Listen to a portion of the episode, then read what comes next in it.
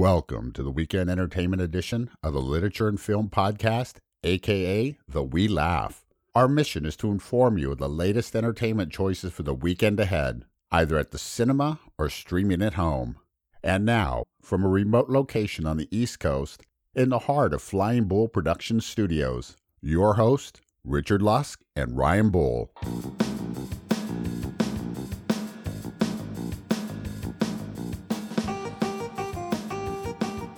Welcome to Laugh number 143, a We Laugh edition for the May 13th weekend. I'm your host, Mr. Richard Lusk, also known as the L Train. Over there is Mr. Two Frames Ryan Bull. How are you, sir? Doing well. It's good to be here. Yeah, I'm looking forward to this weekend. Why is that? Well, The Lobster's coming out. Yeah, yeah, that indie film. Hopefully, it comes out around here. It's not how many how many theaters? We're not sure yet.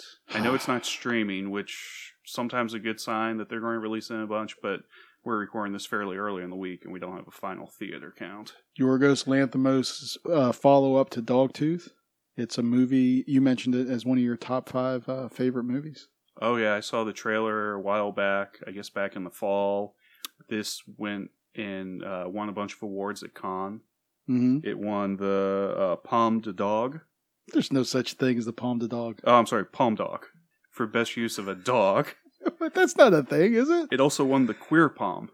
W- Really? Why? Well, they said there were no good um, gay or lesbian films this year, so they picked this one because it did the best jo- job of poking fun at the absurd societal rules and regulations around mating. Oh, sort of a protest uh, award. Yeah, and it also won the jury prize, which is pretty good. I didn't know there was a Palm Dog. yeah, Is it Palm Dog? no, just Palm Dog.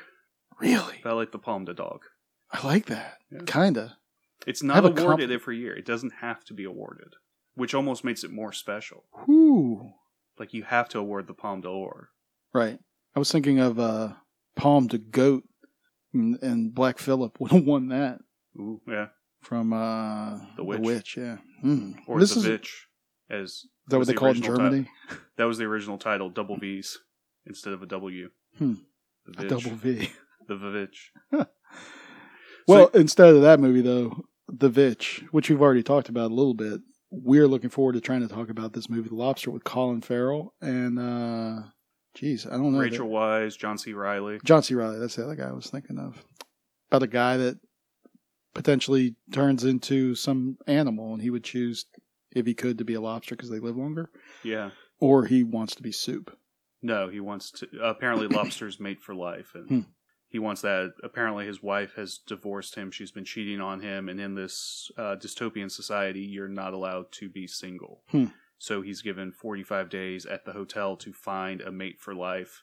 And the really messed up thing is, you have to go out in the woods and hunt people who have tried to run away from society and be single. Yeah. So you hunt them with tranquilizer guns, and for every person you bag, you get an extra day at the hotel So, some clips have come online.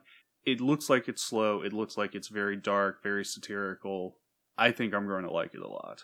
I, I know the plot sounds off the wall, and maybe that's a turnoff on people, but uh, I think it's going to be good. You told me about Dogtooth years ago, and I'm like, oh, this just sounds too weird. But yeah, it's a little weird by half, but but All then right. somehow it just works The. Lobster.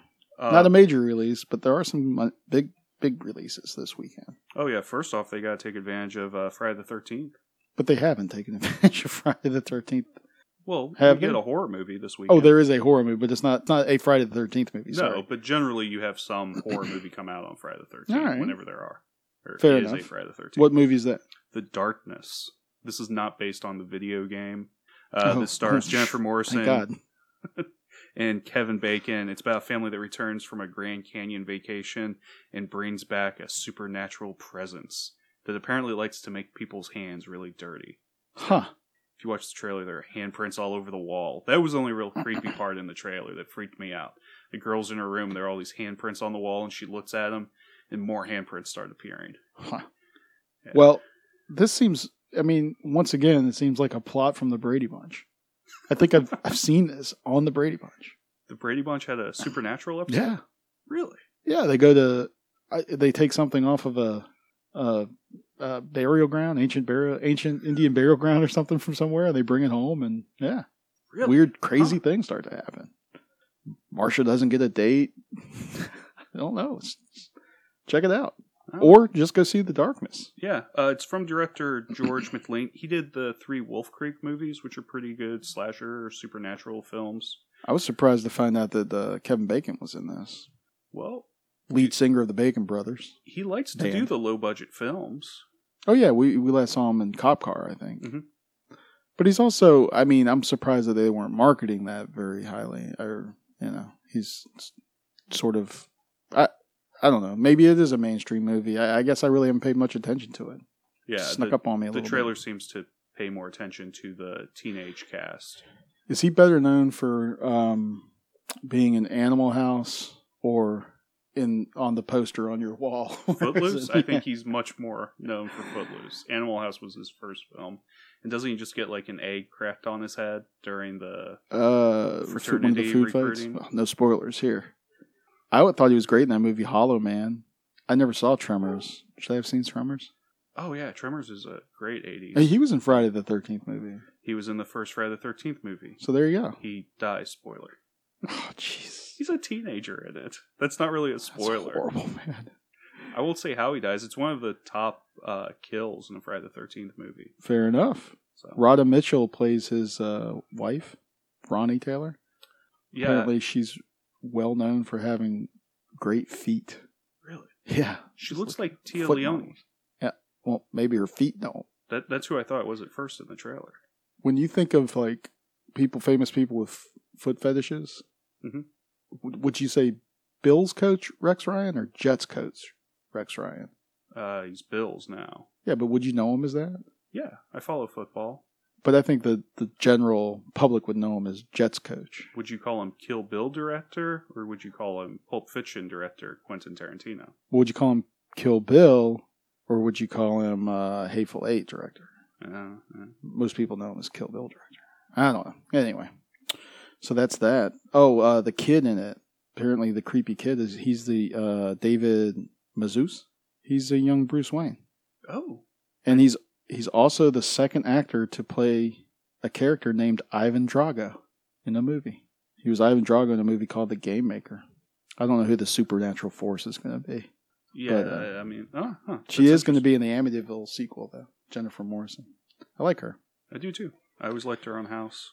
Another major release, which actually has some awards consideration, is Jodie Foster's movie Money Monster, which stars George Clooney, Julia Roberts, and Jack O'Connell. Jack O'Connell is a uh, Laugh podcast fave, even if you don't like him that much. I'm fine on him. He did lose out for being the new Harrison Ford in the Star Wars movies. The new- the new Harrison Ford. yeah, Is that the way you're going to say it now? Yeah. That's your little silent protest. the new Harrison Ford. Okay. Uh, who will be the new Harrison Ford in the Raiders of the Lost Ark movies? I don't think they've cast that yet. It should be the same guy. Oh, in both. Yeah, Ehrenreich. Oh, that would be awesome. I mean, they need to do that. I just they, they have to to make me happy. What do you think of old uh, George Clooney? He's trying to get out of the acting game. He says. Yeah, but he still he likes working with certain people. I know he's always enjoyed Julia Roberts, who's also in this film, and I want to say he's been longtime friends with Jodie Foster. And this is her first uh, movie that she's directed since the 2011 The Beaver, Ooh, which I really sort of a enjoyed. flop. Yeah, it didn't do well. That one had Mel Gibson in it. It's sometimes a drama, sometimes a comedy, sometimes it's something else. Well, this movie is about a disgruntled investor played by young Jack O'Connell who holds up a Wall St- Street guru on live television as a hostage on live television. So, Yeah. uh, I mean, we've seen this before. It's basically what is it? Uh, Airheads, right? Yeah, except now George Clooney's playing like a Jim Cramer esque character, the guy from was Mad Money on Oh, yeah, yeah. MSNBC. Did you know Jim Cramer is in uh, Reversal of Fortune, or his character? Uh, no, I do not know what Reversal of Fortune is. Is that a Reversal of Fortune is the one with Jeremy Irons, where he supposedly is Oh, attempting to murder really? his wife. Yeah, um, Ders- Dershowitz. Yeah, Alan Dershowitz. the lawyer, uh, one of his proteges was Jim Cramer. He worked for him while he went to Harvard. Yeah. Oh, no, I didn't he was know involved in that. Apparently, he was like really hands on with the case. Oh, Reversal of Fortune That's Are the you name sure of the that's film. what it's- Yeah. seems a little clunky. Re- reversal of fortune. Well, they got the case reversed. yeah, they did. Huh. I remember. It's a good movie. Yeah. But uh, you gonna go see Money Monster? You think? Uh, if I see anything this weekend, it would definitely be Money Monster. I'm not sure how much free time I'm going to have this weekend. Oh yeah, big big weekend plan for the Friday the Thirteenth. You can run around the neighborhood and frighten little kids. Yeah, yeah. Hide I, in I got my closets and fake stuff. machete already. Yeah, fake machete. Uh, Which would you watch of these? Uh, I- of the two main releases. I mean, of course, we're going to see The Lobster if we can. Well, you know, if you'd have told me uh, Darkness is coming out, it's a PG thirteen horror movie, blah blah blah. You're all in then. No, I'd have been like, whatever. But then I read Kevin Bacon, and I was like, wow, he's won Laffy Awards. The guy- and I like him. I think. I, I mean, I don't know if I've ever seen him in a movie I didn't like. Ooh. Yeah, probably. I mean, he's been in so many, but normally he's pretty solid. And then uh, I, but you got George Clooney also. I mean, it's like it's sort of like uh, Captain America versus Iron Man. Who are you going to choose? Which side? Hell no. Eh, I don't want to choose. I don't want to decide. Uh, probably Money Monster. I don't know. I, I think it might show up again on the. Uh, I mean, there there are some people that say it's a awards bait movie, and it's coming out at a weird time of year. I don't know. Well, it's one of those. I- think it's positioned well. The parents drop the kids off to see uh, Captain America: Civil War, and they go see Money Monster. Yeah, it doesn't seem. I don't know. The, the plot, the, the the basic high concept plot, doesn't seem that intriguing. I mean, You don't think it really appeals to the libs? maybe, Eh. but what what was the movie with uh, Denzel Washington where he holds up a hospital because his kid? Oh, um, It, it- not John Doe, something like that. so it feels like that movie. I mean, it's that whatever hold up genre um, movies are out there. I guess Dog Day Afternoon did it in 1978 or whatever, and yeah, it's probably enough. All right, fair So- enough. But who knows? I, So- I like Jack O'Connell. So you're probably not going to the theaters this weekend. no, I got a lot of work to do. Got Could a lot of stuff to take care stream of. something then? You could, but you would only want to stream this if you were my uncle. It's a very strange pick. Uh, it is a Sundance fave movie, though. Um, it's called Bob in the Trees. It's playing on Netflix. Bob in the Trees is a story of Bob Tarasuk, who's a logger who's into uh, gangster rap and and golf, and he struggles to make uh, ends meet in the changing economy in Mass in rural Massachusetts, and this is basically his story. It follows him around. It's like a sort of a docudrama kind of thing. Follows him around on a daily basis. There's uh, insight into logging if you're like a one person or one or two person logging team, which apparently these exist. And I know this because my uncle's one of these guys. He's a logger. Yeah, he's not into gangster rap or golf, but yeah, uh, a lot of people who farm um, also log. Oh well, not a lot, but there there are there's a certain number of people who uh, live this life. And Bob is not the kind of person that my uncle is because I think my my uncle's a very ethical person and he doesn't make the same decisions that Bob makes based on things that occur in the movie during the course of the movie. Uh, so it would be interesting to see for for me to talk to my uncle Brad about this movie. So I'm recommending it on the off chance that he's listening, and I'm gonna say go to Netflix and watch Bob and the Trees. Bob and the trees. I like that. Yeah. That's Uh, that's my streaming pick. Do you have anything on? Uh, no. nothing really is coming really out on coming Redbox. Uh, next week, I think there are two or three good things that are coming out. I got an Amazon Prime pick of the week also though. All right. What's your pi- Amazon pick?